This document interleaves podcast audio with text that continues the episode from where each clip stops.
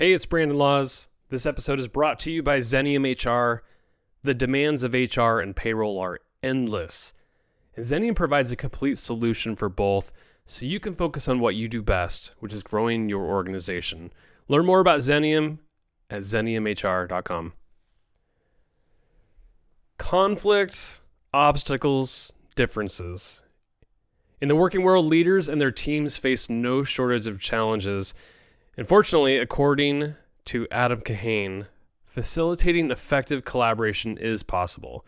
If you and your team find yourself running into dead ends when it comes to working together, listen in and learn about a fresh approach for removing the obstacles that hinder forward progression. Enjoy today's episode with Adam Kahane, the author of Facilitating Breakthrough How to Remove Obstacles, Bridge Differences, and Move Forward Together. We do a deep dive on how to become a transformative facilitator reach out to me on LinkedIn, Twitter, Instagram, any of those places. I'd love to connect with you and hear how you're using the show for your development, whether it's you or your teams. Enjoy today's episode and have a great week.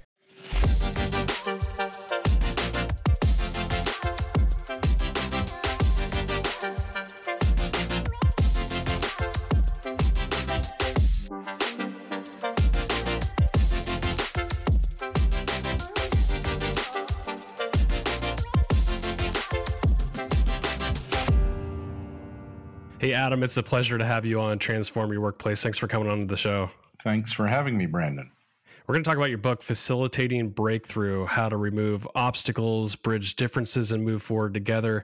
You know, in the book, you, you said that moving forward together is becoming much more complex and less straightforward than it has been in the past. Why do you say that?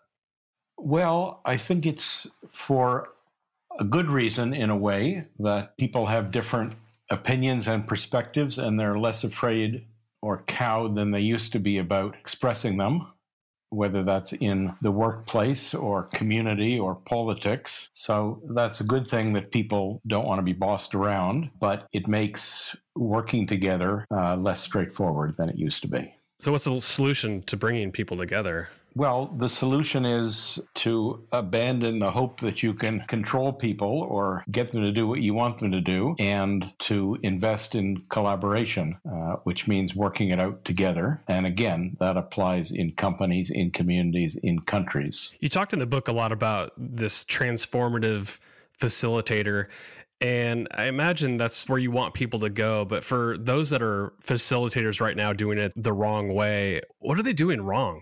Well, my basic premise is that the world needs more and better collaboration and therefore more and better facilitation. And I don't just mean by professional facilitators or consultants. I mean that lots of people have to play that facilitating role, whether they're uh, leaders or managers or team members or coaches or consultants. And what I think people are doing wrong is that the two most common kinds of facilitation both run into dead ends. The most common kind of facilitation I call vertical facilitation. It's where you're focused only on the group as a whole, the group's task, the group's leader, the group's rules, the group's perspective, the group's solution, the group's uh, goal. And uh, that makes sense. It's not surprising that it's common. That gets you coordination and coherence. But if that's all you're focusing on, you end up also with rigidity and domination, especially for the marginalized or minority members of the group who get told, get with the program, be a team player. The other common way of facilitating is the opposite. I call it the horizontal way of facilitating. It's where you focus not on the group as a whole, but on every member of the group and what they think and what they want and what they're trying to do, and ultimately on their free choice. And that also has a lot of advantages. It prioritizes diversity and agency. But if that's all you're doing, you end up with fragmentation and gridlock. So, what I'm saying is the two most common ways people try to facilitate both run into the sand pretty quickly. And if you're trying to move forward together in a diverse group, you need to do something different than those two. What was the genesis of this book? I imagine you in the past had probably run into both of these types of facilitations, whether it's vertical, or horizontal. Did you run across a, a, specific situation where you found some sort of breakthrough that led you to writing this book? and sharing your ideas with other people. I'll tell you in a minute the specific inspiration for this book, but just to finish what I was saying before, once I decided to write the book, and I'll come back to how I got the idea. But once I decided to write the book, I realized that this vertical approach and horizontal approach, they sound like a choice, but they're not. They're a polarity, like inhaling and exhaling. You don't get committees in favor of inhaling and committees in favor of exhaling even though you get at facilitator conferences committees in favor of vertical and committees in favor of horizontal. But the breathing metaphor says we got to do both of these, not at the same time, but alternately as needed. So, what I'm calling transformative facilitation says that you need to use both the vertical and horizontal, not a compromise between them, but both of them alternately. And this isn't really a new, I'm not proposing a new way of facilitating. I think this is what all great facilitators do. It's what I've been doing for a long time, but it is a new way of describing what's required to have facilitation that really enables people to move forward together. I had the specific idea for the book four years ago. I'd been facilitating for almost 30 years. I've done it literally all over the world in companies, in communities, in countries. And this particular experience in 2017 was in the country of Colombia, uh, one year after the signing of the peace treaty that ended the 52 year civil war. And I was working with a group of Colombian leaders, business CEOs, politicians from different parties, indigenous people, Afro Colombians, members of the just demobilized FARC guerrilla army. And the workshop was going well. This was a group that was saying, now that we have agreed to stop killing each other, how are we going to move forward together as a country. And the workshop was going quite well, and people were starting to have this idea that maybe there'd be something they could do together. In some ways, it was an ordinary workshop. If I showed you a video of it, it would look like a lot of workshops you've seen people sitting in a circle in small groups, writing on post its, building models with Lego, going for walks, eating together. So, in a way, it was what you'd think a creative workshop of a diverse team would look like. And at the end of the first day, one of the participants, who's a, a famous Colombian peacemaker named Pacho de Roux, who used to be the head of the Jesuits in Colombia, comes running up to me and he says, Adam, I see what you're doing. And I said, Well, Pacho, what am I doing? He says, You're removing the obstacles to the expression of the mystery. Anyhow, this is a hard sentence to understand. And I've spent the last four years uh, trying to unpack that one sentence. And for me, the key thing that I got immediately from what Pacho said is that even though most people think facilitation is about getting people to do things, that actually that's not what it's about at all. And we really have very little capacity to get anybody to do anything. And what it's about instead is removing the obstacles to people doing what they think they need to do to move forward together. So that was the inspiration for the book. And from that one sentence, removing the obstacles the expression, the mystery, I've gradually unpacked this new theory and practice of what I call transformative facilitation, which involves moving back and forth between vertical facilitation and horizontal facilitation. Did you know that you were removing obstacles? Was that an intentional part of your facilitation model or was that something that you did it was an aha after that that one sentence that one phrase that the person said? I knew that it wasn't about getting people to do things because when i give talks on facilitation 100% of the time people will ask me well how do you get people to do this or that? How do you get people to come together? How do you get people to open up? How do you get people to commit? And I realized that that wasn't an accurate way of describing what I was doing. And I knew that I was focusing on setting things up in a way that would enable people to move forward together, setting things up you know, the room, the mandate, you know, the physical, political, psychological container which people could work. But I didn't realize that what I was doing was removing obstacles. And so that one idea was like a bolt of lightning. And now I could go back and look at everything my colleagues and I had done in organizing the meeting, in who to invite, in how the room was set up, in the agenda, in the exercises, in how we comported ourselves that everything comes down to removing obstacles and more specifically removing obstacles to equitable connection and contribution. And I got to there from the statement Pacho made to me. And when you when you say removing obstacles, is that leading up to the time you're facilitating? So is everything that you and your team are doing beforehand, or is this happening or is it unfolding during the meeting or whatever's happening? Maybe some examples. Yeah.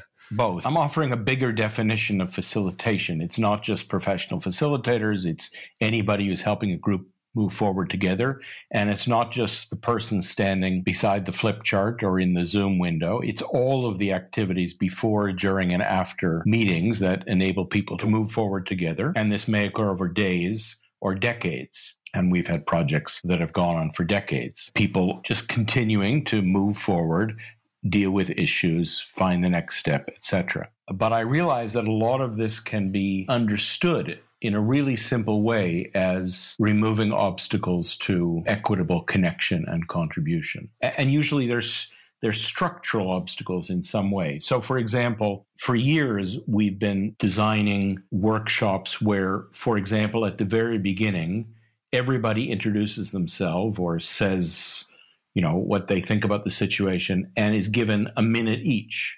So that's an example of a very simple, ordinary thing. But I can understand that, oh, that's about everybody having the same opportunity to contribute their voice, their perspective. And it's not that the boss talks for half an hour and other people just listen.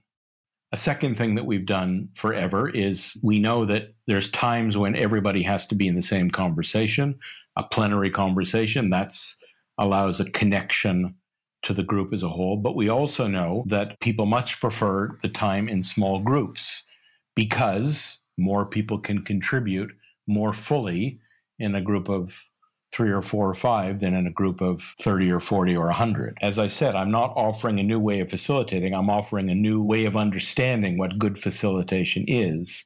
And this idea that it's 75 or 80 or 100% of it is just about removing the obstacles to equitable contribution and connection. That's the breakthrough. How do transformative facilitators define success? Because I imagine with just normal facilitation, like the vertical facilitation that you described, the facilitator has an idea probably in their mind about like what success would be. It's like signing the deal or whatever is the the goal, and they're trying to get the team to do it. But the way you've already described transformative facilitators, it sounds like you're trying to get everybody to move in the same direction. So, how do you define it? Well, um, what I say in the book is that there's five questions that the facilitators have to ask and answer, usually not once, but over and over.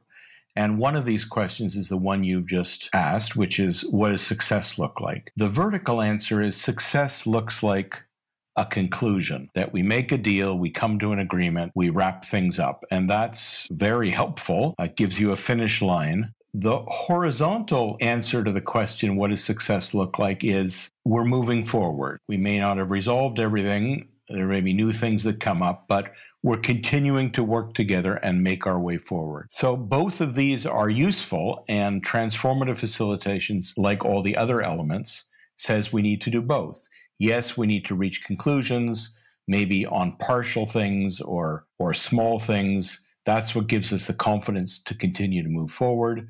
But usually situations don't get solved once and for all and then it's done. What's needed is a way to continue to work together and collaborate and figure out stuff as stuff needs to be figured out. And so we need concluding and we need advancing and we need to move back and forth between these two poles. Do the facilitators define some sort of journey that everybody's going to go on to whatever conclusion they're trying to get to, or is it more fluid than that versus like hitting certain milestones along the way? It's again a polarity. And the reason this polarity idea is so important is there's all kinds of questions like the ones you're asking, where half the facilitators give the vertical answer and half give the horizontal answer, and they're both half right. So, on the question you just asked, it's very useful to make a plan, to rehearse, to have the milestones set out. I call this mapping or planning. And it was Dwight Eisenhower who said that plans are useless, but planning is everything. So it's very useful to make plans. And we have to understand that most of the time, the way things work, especially in complicated situations with diverse people, we're going to have to change course as we go along. So the vertical answer is mapping. The horizontal answer is discovering as we go along. And I keep saying this because this is the basic idea in the book.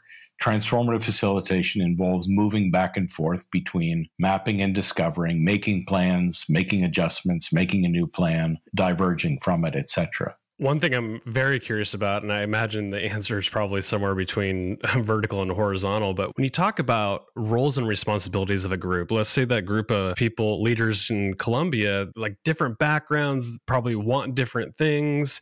How do you define roles and responsibilities for that group? Do they make the decisions? Do you do it as a facilitator? I'd be curious how you come to that conclusion. The Colombia case is extreme, but I wouldn't want to be misunderstood as saying that no, no, this only applies if you're facilitating in a civil war situation. I think that the same basic dynamics are true in all groups, and the part that is the same is that in any diverse group of people, which means any group of people, you're going to have differences, you're going to have disagreements, you're going to have conflicts, and to a greater or lesser extent, people are going to do what they choose to do, even if you're the boss and they're pretending to go along with you. To some extent, the facilitator if they're trusted, can direct like a orchestra conductor saying, okay, I need to hear from the violins now. I need to hear from the oboes now. The drums should come in now. So there is that directing.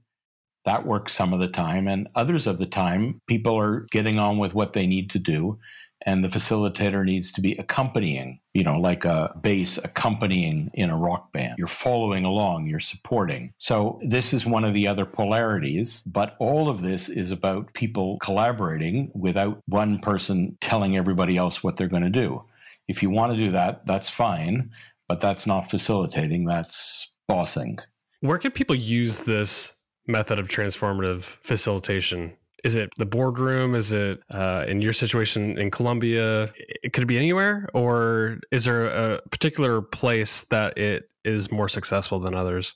The way I wrote this book is to be useful to anybody in any situation where they're facilitating. And I'm defining facilitating as helping a group collaborate to affect change. So this approach is not useful if people don't want to collaborate, if somebody just wants to tell other people what to do, and if people don't want things to change. They want to talk, but they don't actually want to change anything. If people are trying to collaborate to affect change, then this method is useful, whether it's carrying on from a civil war in Colombia or uh, dealing with a decision in a community or making a plan in a company. Anytime you have a diverse group that is trying to collaborate to create change, then this kind of facilitation will help you. I think you said earlier that you have over 30 years of experience in facilitating. Is this something that you were certified and trained in to do? Like, how could somebody become the transformative facilitator that you're describing in the book?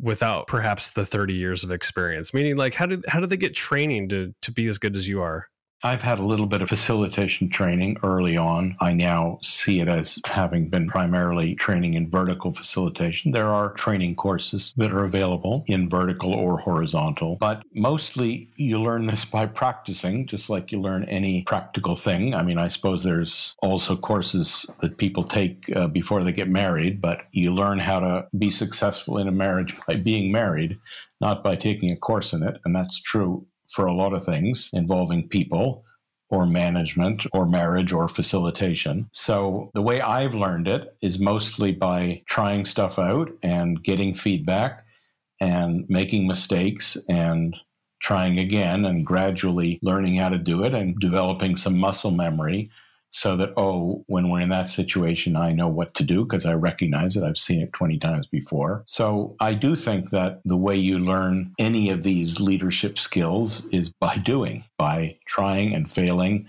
and trying again over and over. It might not take you 30 years, but it'll take you more than a few weeks. Right. And I imagine that feedback loop's pretty important too. So asking the questions of, you know, do we accomplish what we needed to accomplish or even checking in and seeing if the group is still moving forward together too. I, I imagine that that would be helpful as well, figuring out if the work that you're doing is successful or not. Well, I think facilitation is everything, which doesn't mean it's easy to be told how you could do better. But in Reos, we're pretty religious about always asking each other and participants and clients what are we doing well that we need to keep doing and what do we need to be doing better i don't know any other way to learn except to keep asking that question and act on what you hear Adam, it's been a pleasure having you on the show. Any parting thoughts or you want to point people to something, feel free to, you know, have the last word and share with listeners anything that you want.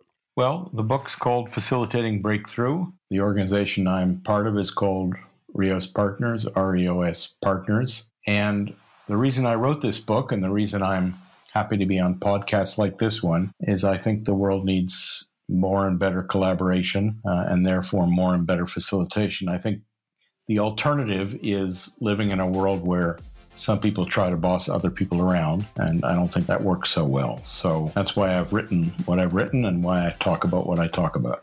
My guest today has been Adam Kahane. Adam, thanks for coming on the podcast. It's been such a pleasure. My pleasure, Brandon.